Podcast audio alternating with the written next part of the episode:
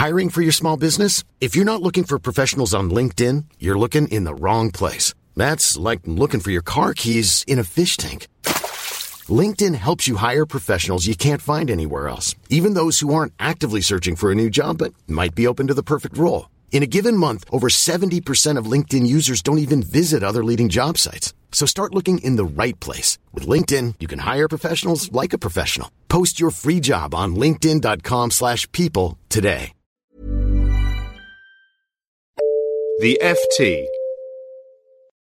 When the Bank of England announced last week that Charlotte Hogg was to be its first chief operating officer, I felt a little bit of pleasure and quite a lot of revulsion. Pleasure because she's a woman. I've just been making a radio programme about another woman whose arrival at the bank also caused a bit of a stir. She was Janet Hogarth, and I think she and Ms. Hogg might have hit it off. Both are serious bluestockings with top degrees from Oxford and Harvard. The difference is what they were hired to do.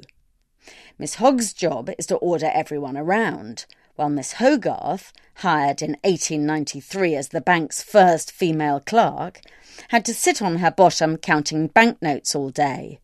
Miss Hogg will earn about £250,000. Miss Hogarth was only hired because she came cheap.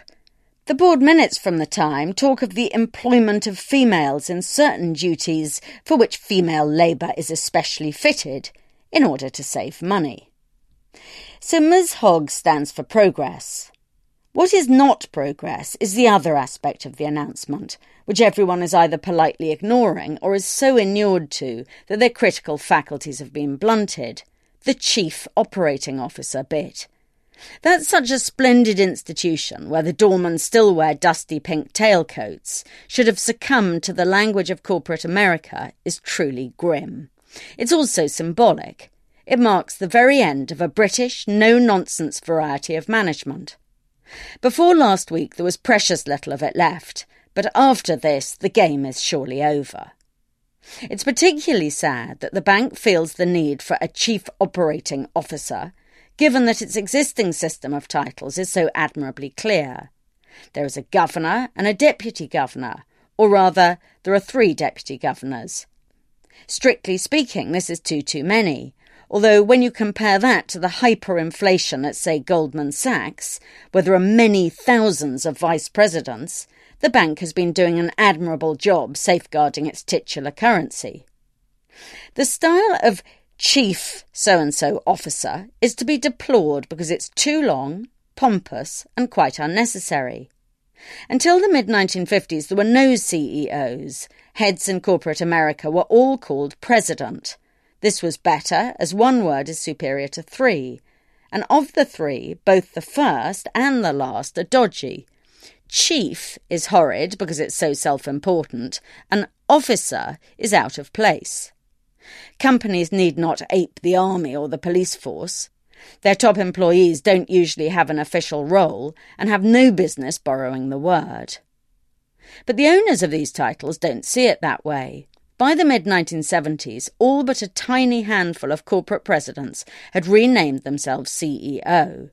The fad was not only unstoppable in the US, but was also spreading overseas. At first, British bosses stuck with the superior and more accurate title of Managing Director.